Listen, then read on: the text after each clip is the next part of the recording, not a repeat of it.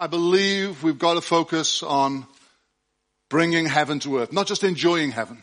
I'm glad we enjoy the presence of God. I'm glad we enjoy heaven.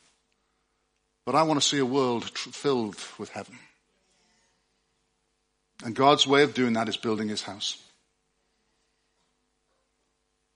So I want to, you know, for me, um, as we've been preaching about establishing foundations and building his house, we, um, for me anyway, I'm thinking in scripture, the stories of God's plan of salvation, which is told to us in multiple stories, and the story that's been in the, not just in the back of my mind, but percolating in my heart and my soul as we've been on this journey, is the story around the books of Ezra and Nehemiah, where the Israelites come back from exile to rebuild God's temple and the, the, the city walls.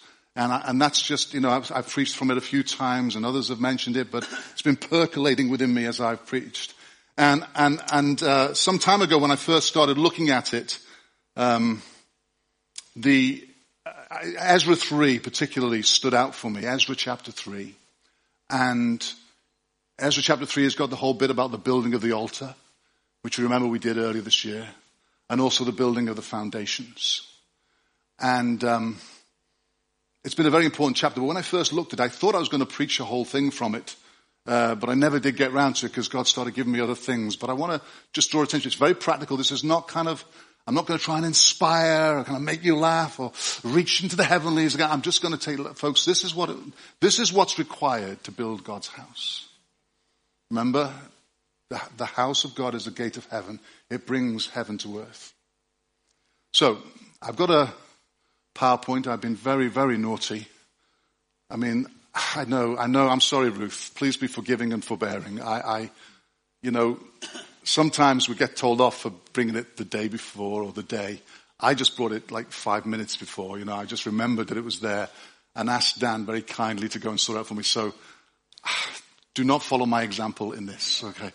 But thank you guys for being so patient with me. Anyway, so I want, I, when I first read it, a number of things just immediately jumped out at me. This is not an exhaustive list of what's required for building God's house, but here's some of them. Before actually we read it, we um, look at the points. Let's just actually read from Ezra. Ezra chapter 3. We're going to read the whole chapter together. And I'm going to change my glasses a moment. So if you've got your Bibles with you or your phones or your tablets, whatever you've got, let's have a look at Ezra chapter 3. When the seventh month came and the Israelites had settled in their towns, the people assembled as one man in Jerusalem. I'm sorry, I'm reading from an older version. I've got my dad's Bible. It's an older version of the NIV. It might look a little bit differently on there. Then Jeshua, son of Jozadak, and his fellow priests, and Zerubbabel, son of Shealtiel, and his associates, you're basically talking about leaders there, began to build the altar of God of the God of Israel uh, to sacrifice burnt offerings on it in accordance with what is written in the law of Moses, the man of God. Despite their fear of the peoples around them, they built the altar on its foundation and sacrificed burnt offerings on it to the Lord, both the morning and the evening sacrifices.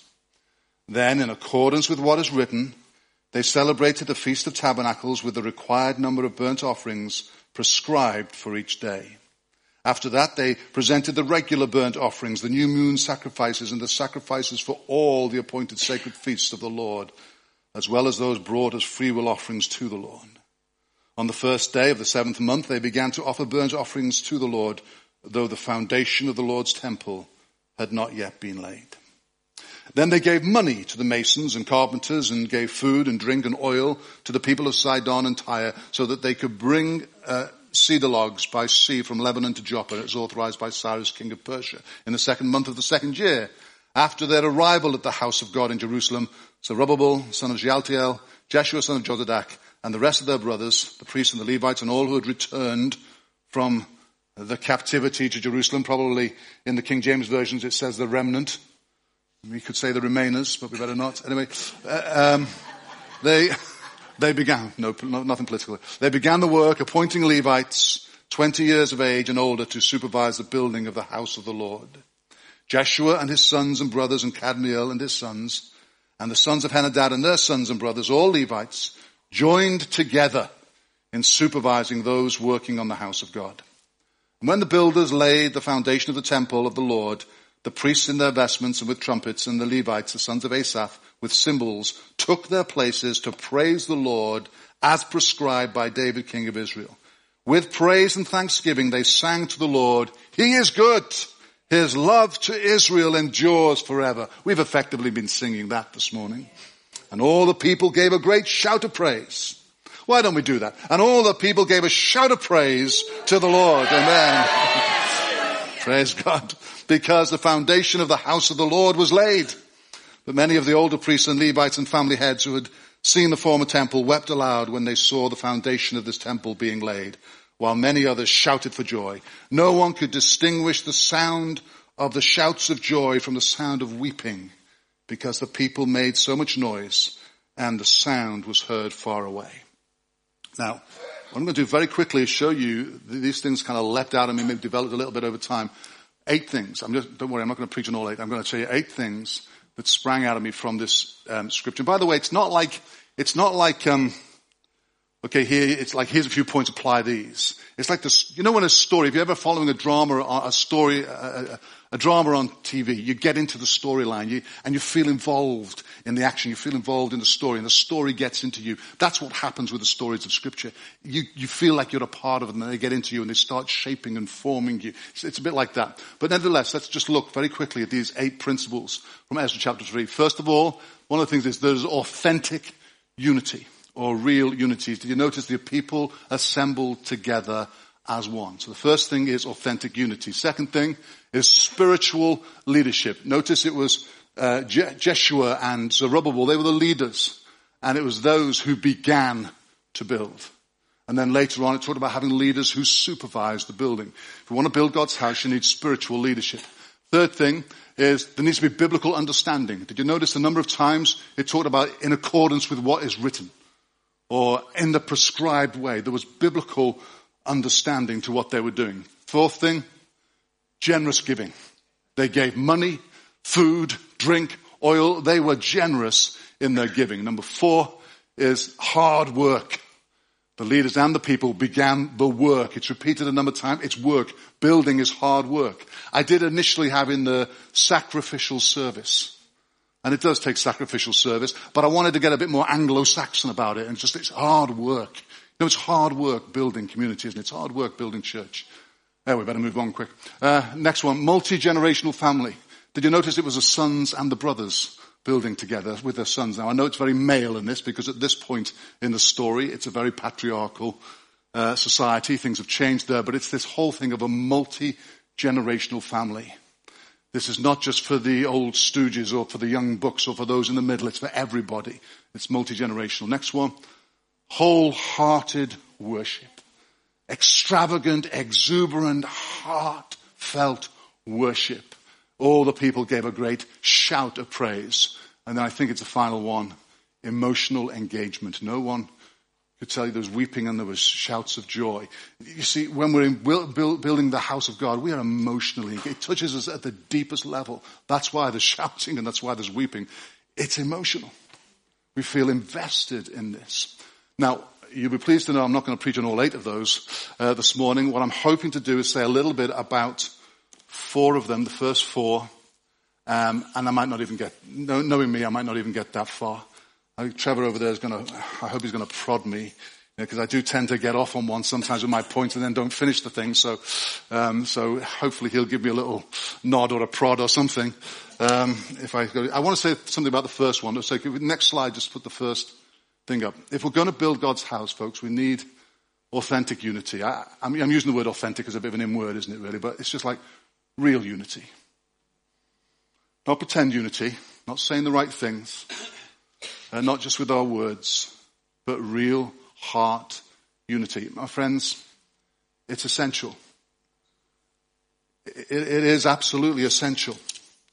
And the, the process of getting there may at times be challenging and painful, but it's essential. If we're going to build God's house, there has to be unity. And unity does not mean uniformity. Unity does not mean agreeing on everything. But it does mean a joining of heart and an agreeing of heart and mind on the essentials, on the vision, We're together with one heart. Let's say, let's see what scripture says about unity. If we want to turn to um, Ephesians chapter 4. I mean, uh, Dan has been encouraging us to read Ephesians, and Ephesians is great about talking about building the church and what the church is like. It really does give you a heavenly vision.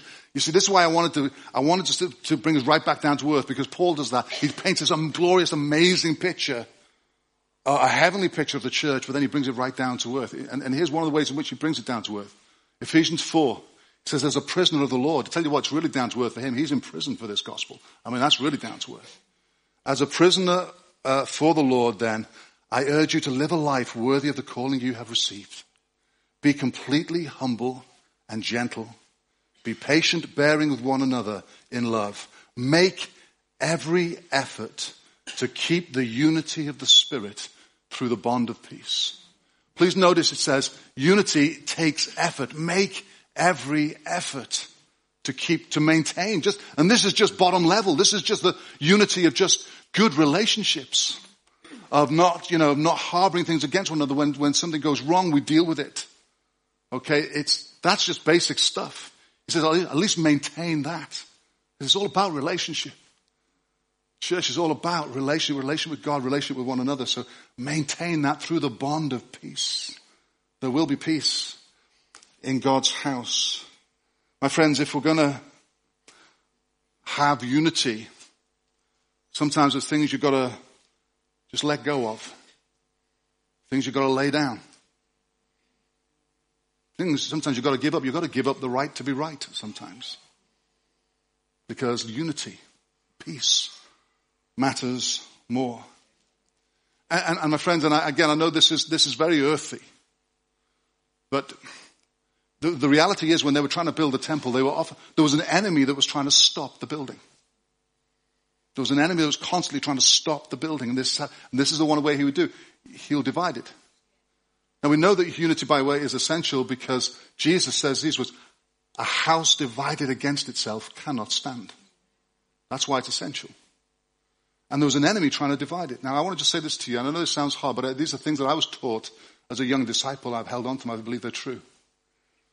You've got to be careful. You're building God's house. Be careful what you listen to. Be careful who you listen to. And be careful how you listen. What you listen to, don't just be listening to the negative and the critical stuff. Be careful who you listen to. If people have got all that stuff in them and just leaking it all out, you've got to be careful. And equally, you've got, if you've got some of that stuff, and you've got to be careful how you're listening. You're not just listening to get, what's it called, confirmation bias. You know, because of how you're listening. We've all of us got to be careful of this stuff. And, that, and by the way, we're all capable of being led astray by that stuff. And the thing to do is simply this, where you've got an issue with somebody, whether it's the leader or anybody, you come and talk it through. Have an honest and healthy conversation. But be careful how you listen because there's an enemy who wants to divide. And a house divided against itself cannot stand. You know, this is just maintaining unity. I love what the, uh, the message says about this as well, by the way. Let me just read you just a brief one from the message. He says, um, pouring yourselves out we had this whole thing of cascading and pouring today. Well, how? It's not just pouring from heaven, it pours out from us. Pour yourselves out for each other in acts of love, alert at noticing differences and quick at mending fences. I think we've had that before, haven't we? Alert at noticing differences, and when there's a differences, be quick at mending fences. But that's just basic unity. That's main unity of the Spirit. In Ephesians 4, it talks about going on Look at verse 13 with me to something even deeper and greater. Um, uh, where are we? Verse 13. Until we all reach unity in the faith and in the knowledge of the Son of God, becoming mature, attaining to the whole measure of the fullness of Christ. That is the church fully formed and fully developed. Not twisted and contorted and dislocated and disabled and constantly self-harming. Body of Christ is like that sometimes. Says, no, this is to be a body that's fully formed and fully developed. Again, I love how the message puts it. Uh, I like it because it sounds like dancing. He says, until we're all moving rhythmically and easily with each other, efficient and graceful in response to God's Son. Fully matured adults, fully developed, within and without, fully alive in Christ, loved into life. Now, how do we get from the basic unity? Because we're not just maintaining, we're building, we're growing. How do we get to the unity of faith? Well, Ephesians 4 teaches it's through spiritual leadership. So that takes me on to my second point, and I want to just say something about spiritual leadership. Why do I call it spiritual? Why do I not just say leadership? Apart from the fact that all my points have two words. Why, why, why do I call it spiritual leadership? Well, first of all, it's because the Church of Christ is a spiritual house. In 1, uh, 1 Peter chapter 2, it talks about we're all built as living stones being built into God's spiritual house. You see, the church is not just like any organization. It's not like any other organization. There are organizational dimensions to it, and we can learn from general leadership and management skills, but it's essentially a spiritual house. You're dealing with you're dealing with the way, the purposes and the ways of the Holy Spirit. You're dealing with people's hearts and spirits. And the leadership, you, that, so that's one reason why leadership is spiritual. But there's another reason. In, um, I noticed, by the way, let me say something about 1 Corinthians. If you read 1 Corinthians, basically what 1 Corinthians is, is a leader, a spiritual leader, writing to a house, um, a church, which is divided, messed up, it's all over the place. I mean, it seems very, very spiritual, but actually it's pretty messed up. It's divided. And Paul is writing to that and he says, I could not address you as spiritual. I had to address you as babes. I said, I could not address you as spiritual. And, and he says, he says this in the previous chapter. He says, a spiritual person, spiritual man, this, this spiritual person discerns all things. So you need, a, a leader needs to be able to discern what the, what's going on in the Holy Spirit. Here's another one. Galatians chapter 6, Paul writes, he says, um, well, it's in Corinthians first, in Corinthians first of all, that, they're so bad, they're fighting one another, that actually they've taken each other to court. And Paul says, uh, is there nobody spiritual among you who can deal with this? In Galatians chapter 6, he says, um, those who are, if somebody's caught in sin, those who, who are spiritual should restore him gently. In other words, not somebody who's going to jump down his throat, not somebody who's going to be all emotionally reactive to it, but somebody who's going to seek to be led by the Spirit. Now, I'm, I'm using this word spiritual. In newer versions of the NIV, you may have noticed, it speaks about those who are led by the Spirit. Now, of course, that should be true of all of us, but you certainly want your leaders to be seeking to be led by the Spirit. And in Corinth, they're all kind of fighting each other. But Paul comes along and says, no, no, no, no, no, no. It's not about Paul, Apollos, Peter, whatever. And he just brings a spiritual wisdom to it. He's not going to be affected by all the emotional stuff that's going on. He's seeking always. What is the word that's come to us again and again? What is the Spirit saying? What is the Holy Spirit doing? Being led by the Holy Spirit doesn't mean you get you all the charismatic heebie-jeebies. It means, it means that you, you're, you're seeking to be led by the Spirit in everything that you're doing. Do you remember about this time last year when Ashish and Dennis, who are over in Manchester by the way at the moment, but they came to us this time last year and they brought, Ashish brought this wonderful word about the eagle. And he's bringing this whole thing, our struggle is not against flesh and blood, it's against principalities and powers. And the eagle, he's not like the chicken who keeps on fighting with the other chickens. He rises above that and, and, and defeats an enemy, drops the snake there. You need we all need to be like this, but you certainly need your leaders to be those who are seeking always to be led by the Spirit. And to see what, Holy Spirit, what are you saying? What are you doing? We want to be in step with that. Now, let me give you another picture. Um, there's a beautiful verse in, in Colossians chapter 3 verse 15.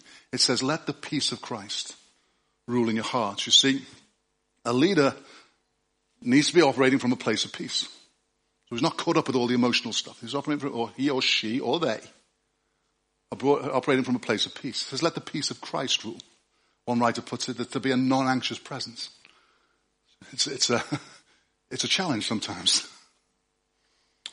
But, um, think of it like the, the word says, let the peace of Christ rule in your heart. It says, it means this. Let the, many commentators have pointed out, let the peace of Christ act like an umpire or a referee. And just, you, have seen it, at a cricket match. Who watches cricket?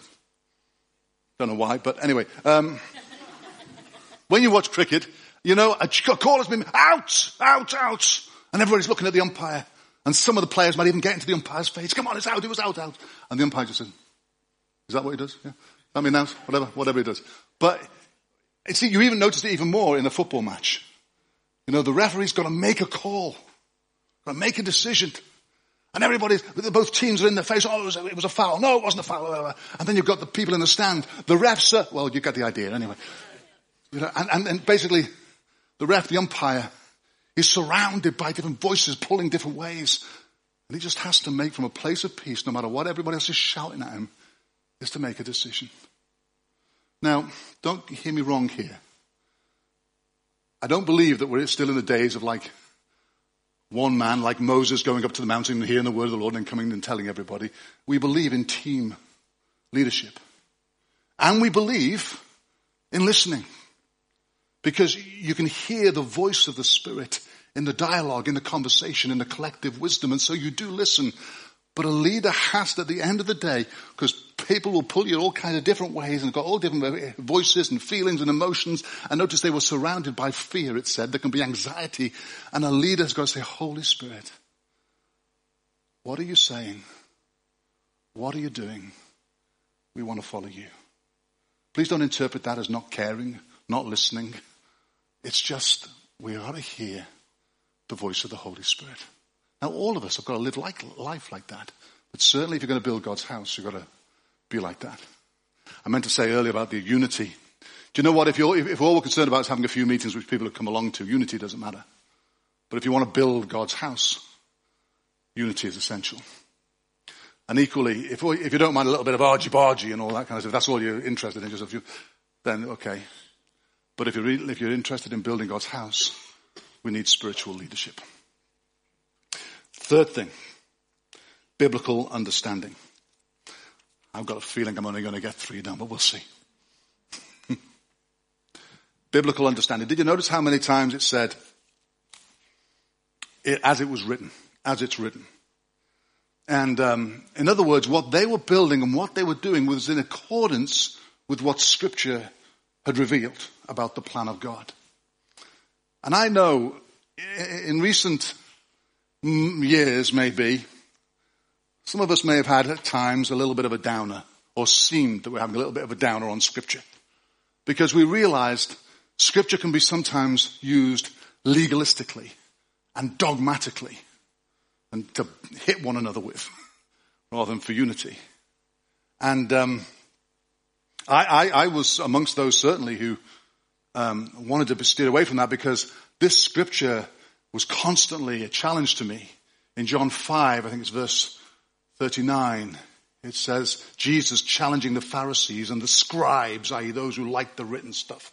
He says, um, uh, this all gone on You diligently study the scriptures because you think that by them you have life. But these scriptures are about me.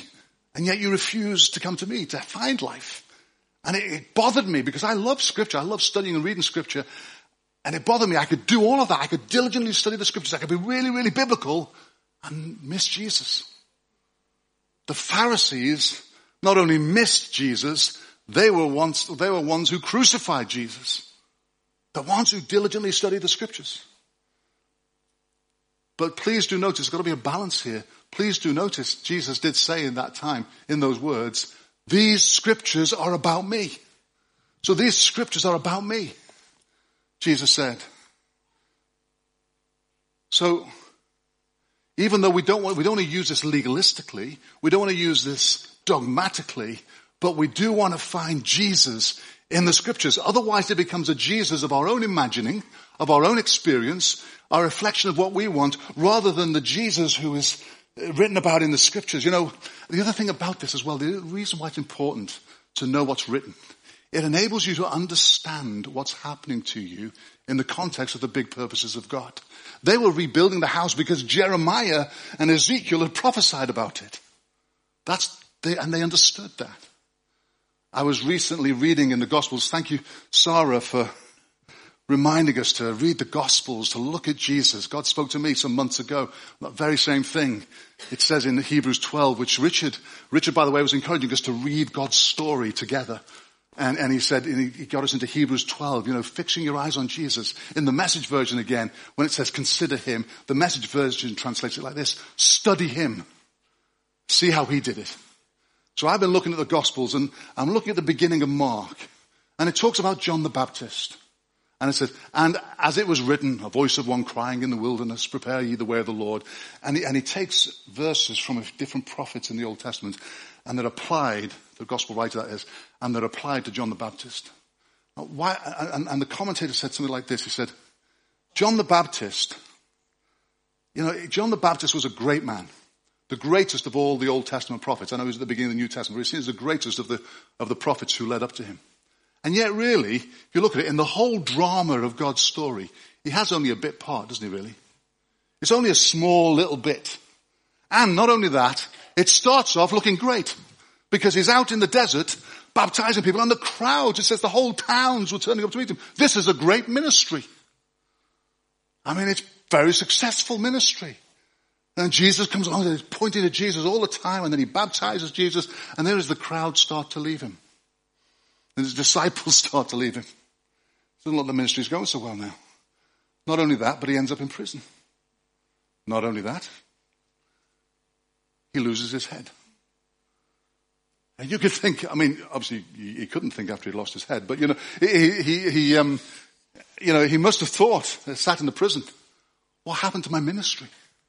What happened to my big desert ministry? People come, but he didn't because he knew from the scriptures.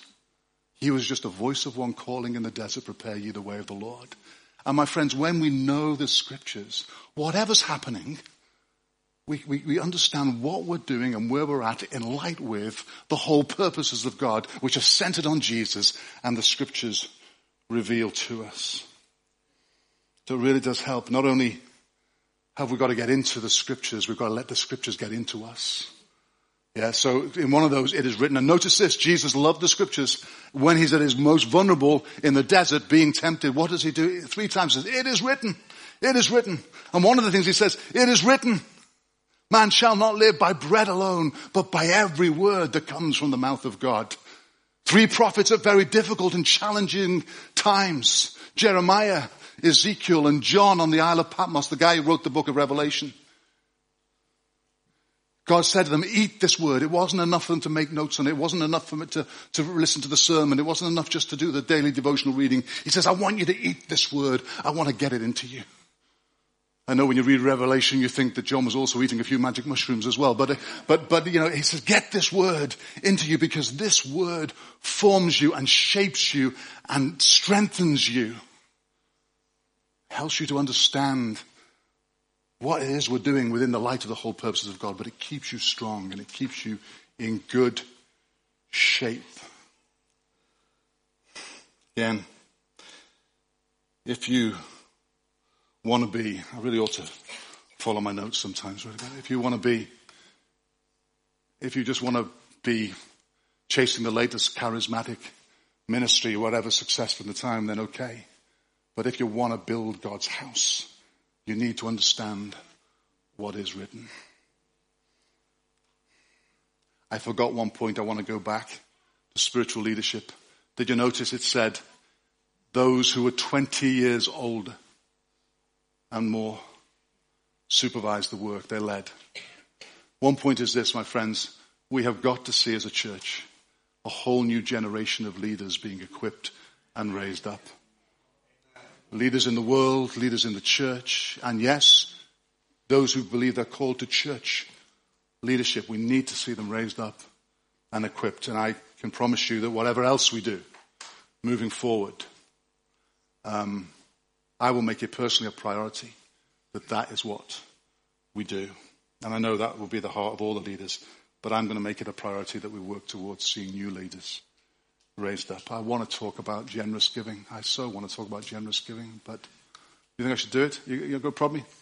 Oh, yeah, I want to break bread as well though, so uh, give me five minutes on generous giving and then I'll take it up again.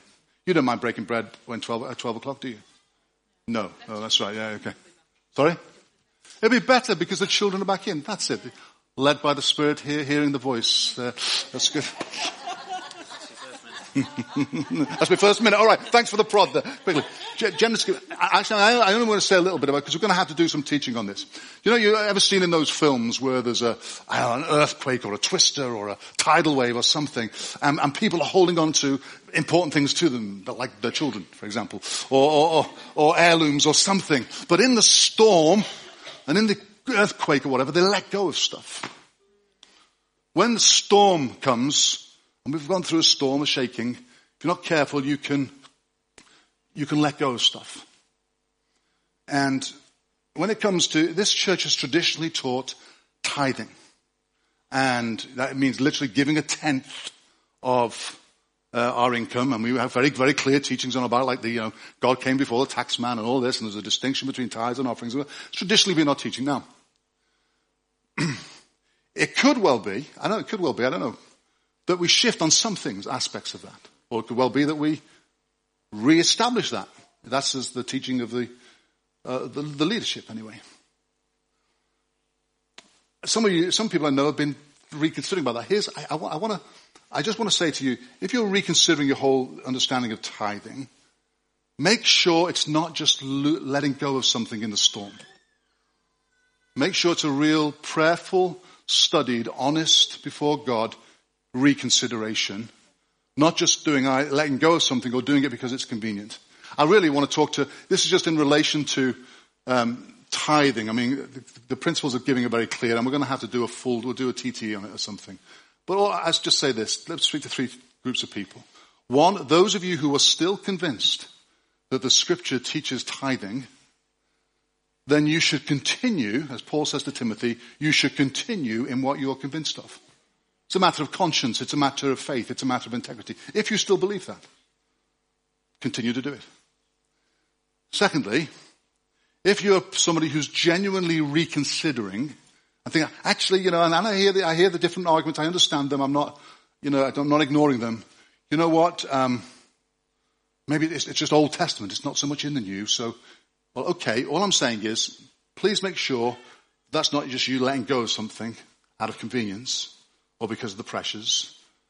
Do it in a prayerful, study, dialogue with people, listen carefully, study the word, pray about it, make sure it's genuine reconsideration. And then there's a third group of people, those who perhaps are completely new to this, and in this time haven't heard much stuff on tithing and giving or whatever. Well, again, we, I would just encourage you to, again, listen to what we teach. Don't feel under any pressure about it. And if you say, well, I, gosh, I couldn't ever give a 10% or whatever, well, that's okay. Start where you can. But these are principles of giving. I'm just going to mention these quickly, and I'm going to have a quick look at 2 Corinthians chapter 9. Um,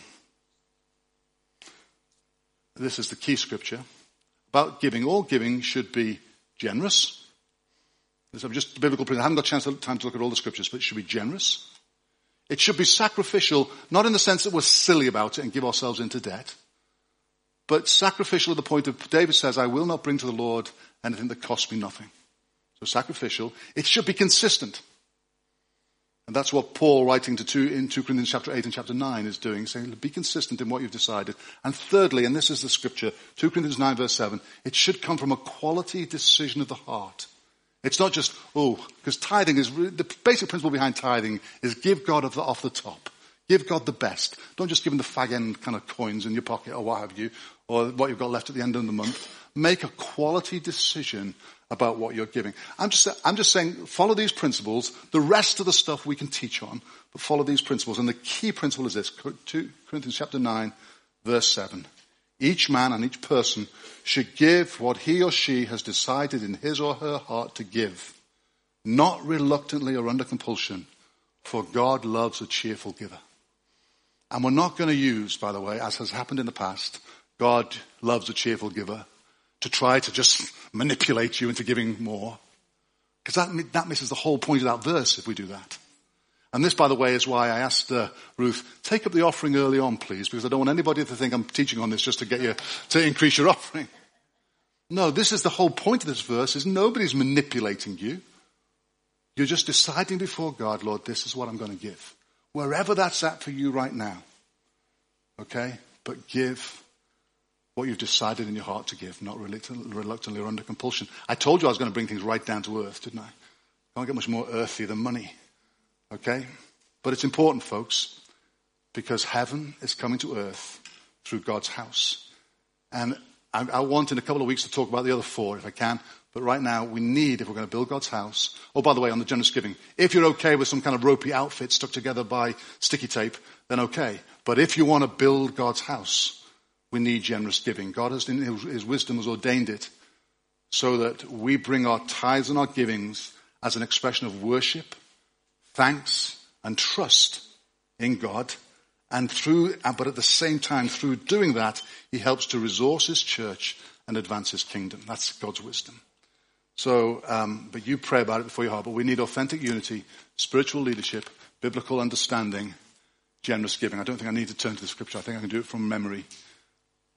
I've said something about giving. What I really want us to do now, as we take bread and wine, and I hope the musicians don't mind uh, continuing for a little bit longer, and we'll get the children in, and we'll bring the bread and the wine out, and we'll just finish with that, because I want to stop talking about our giving now, and just talk about His giving. Because scriptures again in 2 Corinthians chapter 8 it says, though he was rich, yet for our sakes he became poor, that through his poverty we might become rich. He's given us so much. This is not to try and get, it because we're taking up the offering, this is not to try to get you to give. This is just because we want to give thanks to the one who's given us so much. But all of these things, folks, are needed if we're going to build God's house. And we are going to build God's house. And He's going to come, and as, as Sarah said last week, He's going to come and fill it with His presence. Amen?